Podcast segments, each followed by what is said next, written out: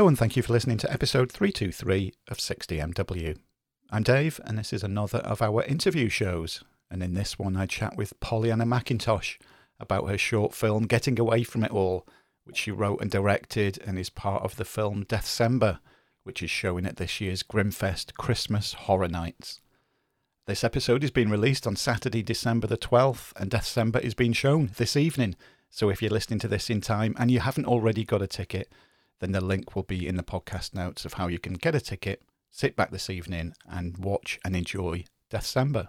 And so before you do that, you can sit back, relax, and enjoy listening to me and Pollyanna having a chat. Pollyanna, thank you for giving me some of your time today. How are you? Thank you for having me. I'm very well. This is lovely. It's lovely to talk about this film.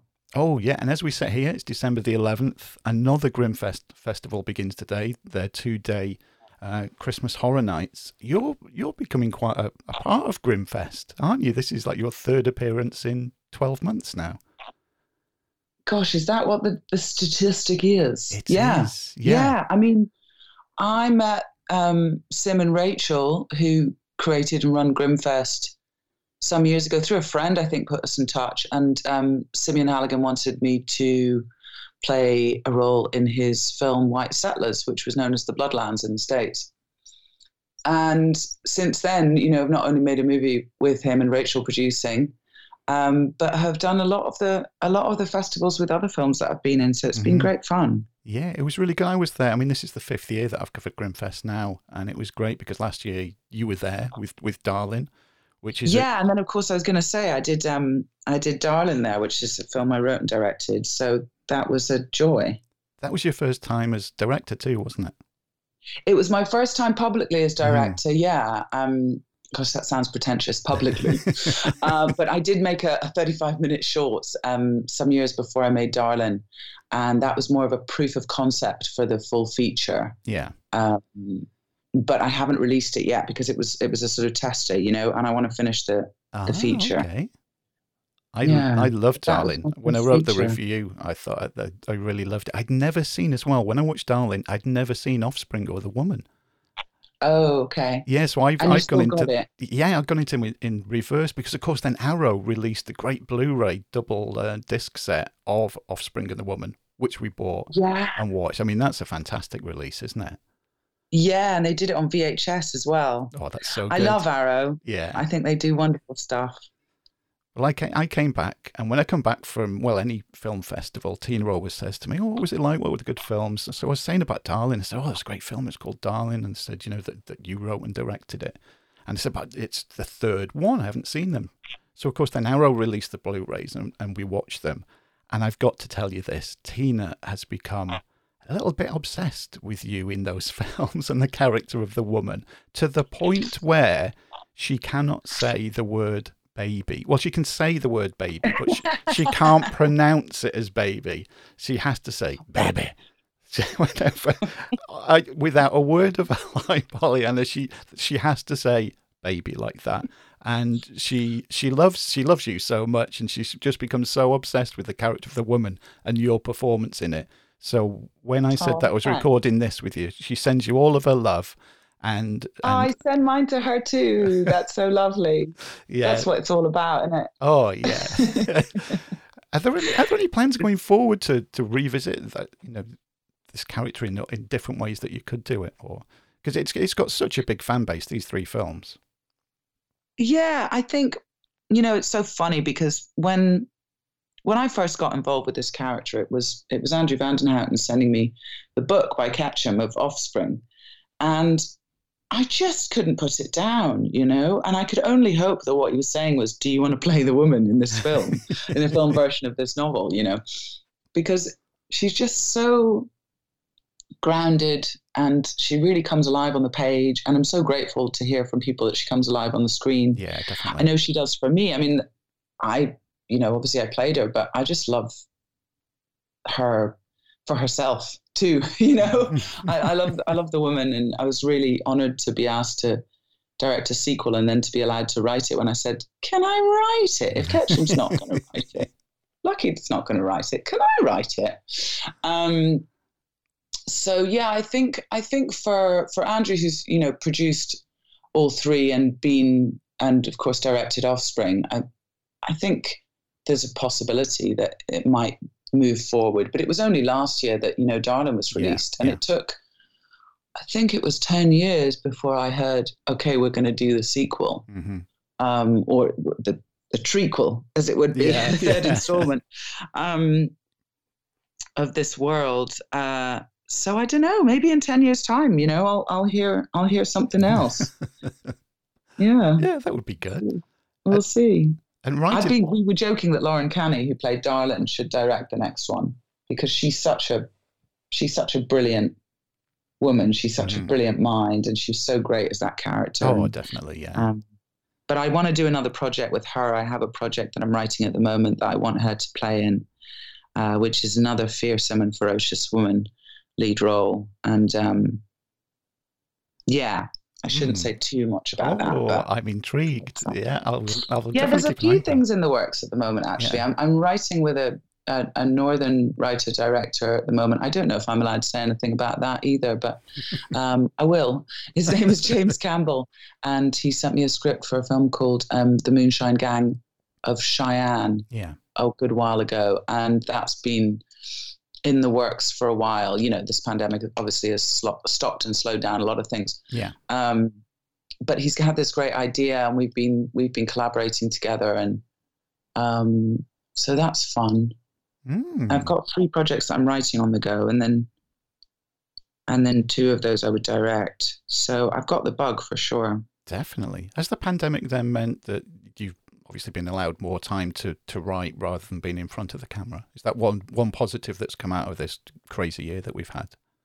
I'd say there were a lot of positives um, as far as my understanding of what I want and how I want to move forward in my career. Um, I've definitely had a lot of ideas, um, but sitting down and dis, you know, writing in a disciplined way has not been consistent. Mhm. Um, I feel now it's just breaking and where I can do it, uh, but my focus has been has been tricky during this time Yeah. but you know i've made some discoveries like for instance that i'm adhd which i didn't know Oh, okay. so that's been really useful yeah, I, I should think it at would. 41 to find that out was pretty uh, it's been an interesting process to process Yeah. Uh, yeah And uh, moving forward with your writing and directing, this goes into, of course, into getting away from it all, which is your segment in Deathcember. How did you, how did you get involved with Deathcember in the first place? How did it all come around? oh, it was just in such a delightful way i was just coming off of um you know having handed in the the edit on darlin and um that was you know it's it's a long process uh that business so um so when i got asked by dominic and ivo who produced it and they're this great german team they've got a great uh humanist vibe and they're sort of old oh, not old but you know they're they're they were punk rockers and Mhm. I, I don't remember how they found me. They maybe found me through Lucky. I think they found me through Lucky because Lucky McKee was already involved. He was going to make a piece. And I think it was him that put us in touch. And they said, Would you like this little budget to go off and, you know, write and direct a two to five minute short horror based on Christmas, anything you like? Mhm. If we're happy with the concept, we'll leave you alone with it Yeah. and I edited it myself as well. And it was just such a lovely, not salve, because I wouldn't say that Making Darling was a total wound or anything, but you know, it was a nice after dinner mint Yeah. of an idea where uh, it was very much um, left to my own devices, which I really appreciated. So I jumped at the chance um, and and got going. Yeah, Was the idea, and I- of course, I don't want to give any spoilers away for people that haven't watched it. you know, it's tricky, isn't it it? is, yeah. I will say it has made me very wary of people who give me socks for Christmas from now on. That's all I'm going to say about that. Good. That was one of my my big hopes. oh, yeah. that when opened all their sock gifts at Christmas, that they would go, "Ooh," they'd remember. they might have a little giggle to themselves. Oh, themselves. I, from now on, I am. Every time I open socks, I can guarantee you I will be thinking of this, definitely. Was it was it the first idea that came to mind? What was your thought process as you were putting stuff down of, of what story to do? Yeah, you know, I was trying to think about. I was trying to remember how the process went because I remember it being a really enjoyable one. Mm-hmm. Um, I think the first thing that came to mind was somebody who was really against the commercialism of Christmas and just didn't want to have anything to do with it because that's conflict immediately with the theme, you know? Yeah, yeah. And, uh, and also, I would have been influenced living in America by, you know, this, the propaganda machine of the mm. Trump's criminal government. um, the um, Trump crime family, as uh, he likes to lovingly call them. Um, and this idea that was was grabbed onto about you know the war on Christmas, just any way to kind of make black and white out of issues rather than nuance and the grey tones and understanding and you know. Yeah. He's very much one for making villains. Um, and uh, and so that was in that was in my mind but i think the way that the story process went was somebody who's really against Christmas, okay, well, then they'd be on their own. They wouldn't want to be involved with, okay, great. Well, then that's already horror. You know what I mean? Yeah, yeah. They're somewhere on their own. And then I was thinking about, I was already thinking about somebody coming, some gift being delivered outside the door. Mm-hmm. Some weirdness, you know, yeah. that they were supposed to be alone in this place, and then somebody randomly gave them a gift, like forced Christmas onto their doorstep, you know. and it developed from there. Uh, and again, I don't want to give too much away, but yeah. you know, essentially, he's trying to escape Christmas, and Christmas comes to get him. Yeah, yeah. it most definitely does. There's a great practical effect in it, and I I love practical effects. And from my experience of working with practical effects, normally it's like the the more gorier they are, the more fun they are to to be a part of. And me and T- and both me and Tina were watching this, and when it happened, we both. I mean, it had the desired effect because we both winced quite audibly. We went, I'm so glad we both did it at the same time. What was it like filming? My sister trying to watch it. Oh, really? Oh my god! I mean, that must have been so so much fun to film. As, as strange as that may sound to some people, um, yeah, for what you see on screen, but of course it's not real, obviously. And like I said from my experience, they're normally a lot of fun to film. So, and it's a Absolutely. it's a bloody good effect as well. I've got to say that it's really really good. Yeah, that's um, 1313 FX, and they are made up of Christopher Arredondo, Robert Kern, and Danielle Monitz. And I had worked with Chris, um, Christopher Arredondo, on Darlin. He had been part of the art department. And sometimes he would just create amazing things from nothing, which mm-hmm. is, of course, independent filmmaking at its best. Yeah. Um, for instance, there's a, a Jesus statue in the church on the cross, which you see towards the end of Darlin. And it's utterly convincing. And he mm-hmm. basically gotten a dummy and created the face of Jesus with his makeup work, wow. you know, with um, latex and whatnot, and created this face and put the blood on and everything because we had a non Catholic church and it needed to be a Catholic church. And so we needed a Jesus up on that huge cross that was in there, and he made it happen. Yeah. And so I discovered that he actually was really into makeup effects. And I bumped into him at uh, Monsterpalooza in LA when I was there doing doing signings from being in Walking Dead, and you know we, have the woman fans and all sorts come as well. But um, and I literally bumped into him and went, "Oh my god, it's so good to see you!" And he was there um, with his makeup situation, and so we spoke about that. And I said, "Hey, you know, you do you want to come and work on this short I've got coming up?" Um, so he brought his team, and we had so much fun. And and like like you say, it's funny to me because I was trying to explain this to my sister as well, who's not a horror fan. Uh, she was saying, "How? What do you mean it's a release when there's blood and gore? Well, mm. That's awful. You can't enjoy it." And I, was, I figured out the best way to explain it was that there is one of the reasons that horror is so loved by what you might consider quote unquote an outsider community mm-hmm. is that it's really anti hypocrisy. Yeah. And it really keys into what the truth of things, which is that we are made of blood and guts and bones, and we are animals, and we are Mhm. fallible, and we will die, and we do when we you prick us, yes, we do bleed, you know. Yeah. And I feel that um, I'm not a fan of suffering horror or you know extended suffering stuff. I really actually can't watch a lot of horror to be honest, Mm. but um, but in this case, when I when my face lit up with delight at the moment of that, and I laughed at her reaction, she was just like, "What are you doing? You know, what do you mean? How is this funny?"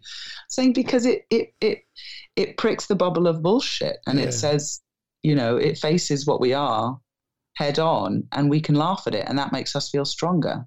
Yeah. Does that make sense? It's it most certainly does. It really does. Yeah. It's. It, yeah, I mean, I mean, going from that big effect as well. in it. Oh yeah, it's it's amazing. I love looking at just the, the tiny little things in the background in films too. And another Yeah. thing that we both noticed, and I've I, this is this is asking you on Tina's behalf. She said we've got to find out on the Christmas tree. She was really taken by the little. They looked like they Oh, were the Go, the, Tina. the, yeah, the, the little mice. the little mice. She said, yeah. "Where can we get them from?" She said, "I want them on the Christmas tree." Ask Pollyanna, They where on earth? I believe, uh, Crate and Barrel, which is an American interiors company, Ah, okay. and they always do the cutest things at Christmas. Ah, there we go. So Crate and Barrel, C R A T E. That's good. Everybody listening. So when you see when you see getting away from it all now, and you see those little mice, we all know where to get them from now. Little snowball throwing mice. yeah. Yeah, they represented the two. Uh, I don't think it's too much to give away. The two girls of the family, hmm Yeah. and um, little foreshadowing to them. Yeah. and you know they're just hanging there sort of uh, invitingly over the gift come and get it we gave we brought you a present um, and just sorry going back to the special effects it's Yeah, quite sure. fun to note that um, having obviously acted in so many horror films at this point and seen so many effects what works and what doesn't what what holds up time what what can ruin the possibility of a second take you know all of that stuff because it's it's a fascination to me um, I knew that pigskin worked really well as a realistic human flesh. Yeah. So I went to the Korean markets in LA before we went up to Arrowbear where we filmed it and got some pig's feet. Oh. And and the uh, the lads from 1313 FX, I gave them some I gave them a fake beard from my Halloween box, which is, you know, real hair. yeah. and I thought looked quite like leg hair. And I said, "Can you stick or sew this into the pigskin?" And they were all about it, and they went off and you know emptied the middle of the of the pig's trotter and filled it with meat and more blood, and and you know they had them. Wow. well, you, you can obviously imagine they had a long tube with the blood and Yeah, they, there was yeah. spray, and it was a it was a one time thing because I knew that if that blood got on the bedspread on the on the other actors that even even you know one go the the the staining is so strong on the skin that it's very hard to redo yeah. and you you know you obviously can and clean clean with shaving foam and get a lot more makeup back on people but um it was great it worked fantastically on the first go so we were thrilled to bits Oh, that must have been such a relief. and again, Yeah. because it does, it just does look so so good. yay what what is it now that gets you the most excited about the whole filmmaking pro- process? Is it being in front of the camera, behind it, writing, directing, acting? What you know, if if you had a preference, if somebody said you can only do one now, which which one would Oh. which one would you you know at if they, if they were really holding me down saying Yeah. you can only do one yeah, it would have to be directing yeah, um, I don't know if I'm allowed to have writing directing yeah, oh, yeah. Okay, you thanks. will put those together. You, why not? I'll have a pee please Bob yeah, um, yeah, because it's the collaboration. Really, it's. Um, I think what's always attracted me to this world, this storytelling world in this form, is the connection that you can have with the audience. You Mhm. know what you can, what you can bring to them to make them feel involved and Yeah. less alone Mhm. you know, connecting with you as a character first off, and you know, acting first off, and then with this, what you can bring them on a much larger scale. you know, and being that kind of eye in the sky over the whole process as a director is just really, really exciting to me. And I just love problem solving and working on the on the hop. Um, yeah, Yeah. seeing people come together with their own their own artistry and and you know serving the same vision is just like when it's working, it's jamming. You know, it's so much fun. Oh yeah, I- I mean it's got to be such a rewarding experience as well. Frustrating at times, I'm sure, but then once the finished product is out there and you're getting the feedback from people, and films become such a part of people's lives as well. Yeah. they really are. So when you've created something like that, especially if you've written and directed it too, that something that you've written and then directed becomes such a part of somebody's life must be quite, you know, quite heartwarming for you. Yeah, exactly. Exactly. It's heartwarming. Mm. It's exactly that. I mean, I find so many times with strangers that you can really connect over over shared experiences of film, you Yeah. know, and um, and even just little moments and lines, and you know, like which is why it delights Yeah. me so much that Tina got got a thrill from the mice because that's the kind of stuff you just is gold, you know. yeah, it is. Like I don't know her, but I already love her. she will love to hear that when she hears this back. Well, I've, I've we both always enjoyed watching you on the screen, and now it's so good, you know, that we're seeing stuff like so that you've created and you've put together and edited as well with this one, and it's so Mm. good to hear that you've got a lot more going forward. So, hopefully, at some point in the future, when you've got some, you know, some more of these new projects, we can talk about that. It'd be great to get you back on the show, and I'll I'll drag Tina in front of the mic as well, and she, you know, we can have a chat about your new projects. Thanks. It'd be a pleasure. Well, for the sake of this, we shall say goodbye. I do recommend everybody watches Deathcember um, and Grimfest. Who knows? Hopefully by next year, Grimfest or the year after, you'll be back again. We can we can meet up in Manchester and uh, have a chat in person. Oh, wouldn't that be glorious? Oh, wouldn't it actually meet back in people the again? That'd yeah, lovely. Yeah. great. oh well, again, thank you for your time, Pollyanna. And just for the sake of this edit, we shall say goodbye. It's been an absolute pleasure having a chat with you. Thank you, Dave, and you. All the best. Thank you. Bye. And the alarm bell, as always, brings to an end another interview show. As I said at the top of the show, if you're listening to this in time, there's still time to buy a ticket to watch Deathcember at Grimfest. The link to do that will be in the podcast notes. Also in there, you know what to do now. Where we are, 60mw.co.uk. Everything that we do is on there news, reviews, all of the podcasts, and much, much more. Just go to there. There'll be links to our social media, Twitter and Instagram, both at 60mw podcast. If you've enjoyed this, there's lots more interview shows on there, as well as all the other format shows that we do. Have a look around. I'm sure there'll be there'll be a few things on there that you like. And until next time, thank you for listening, and we'll be back again soon.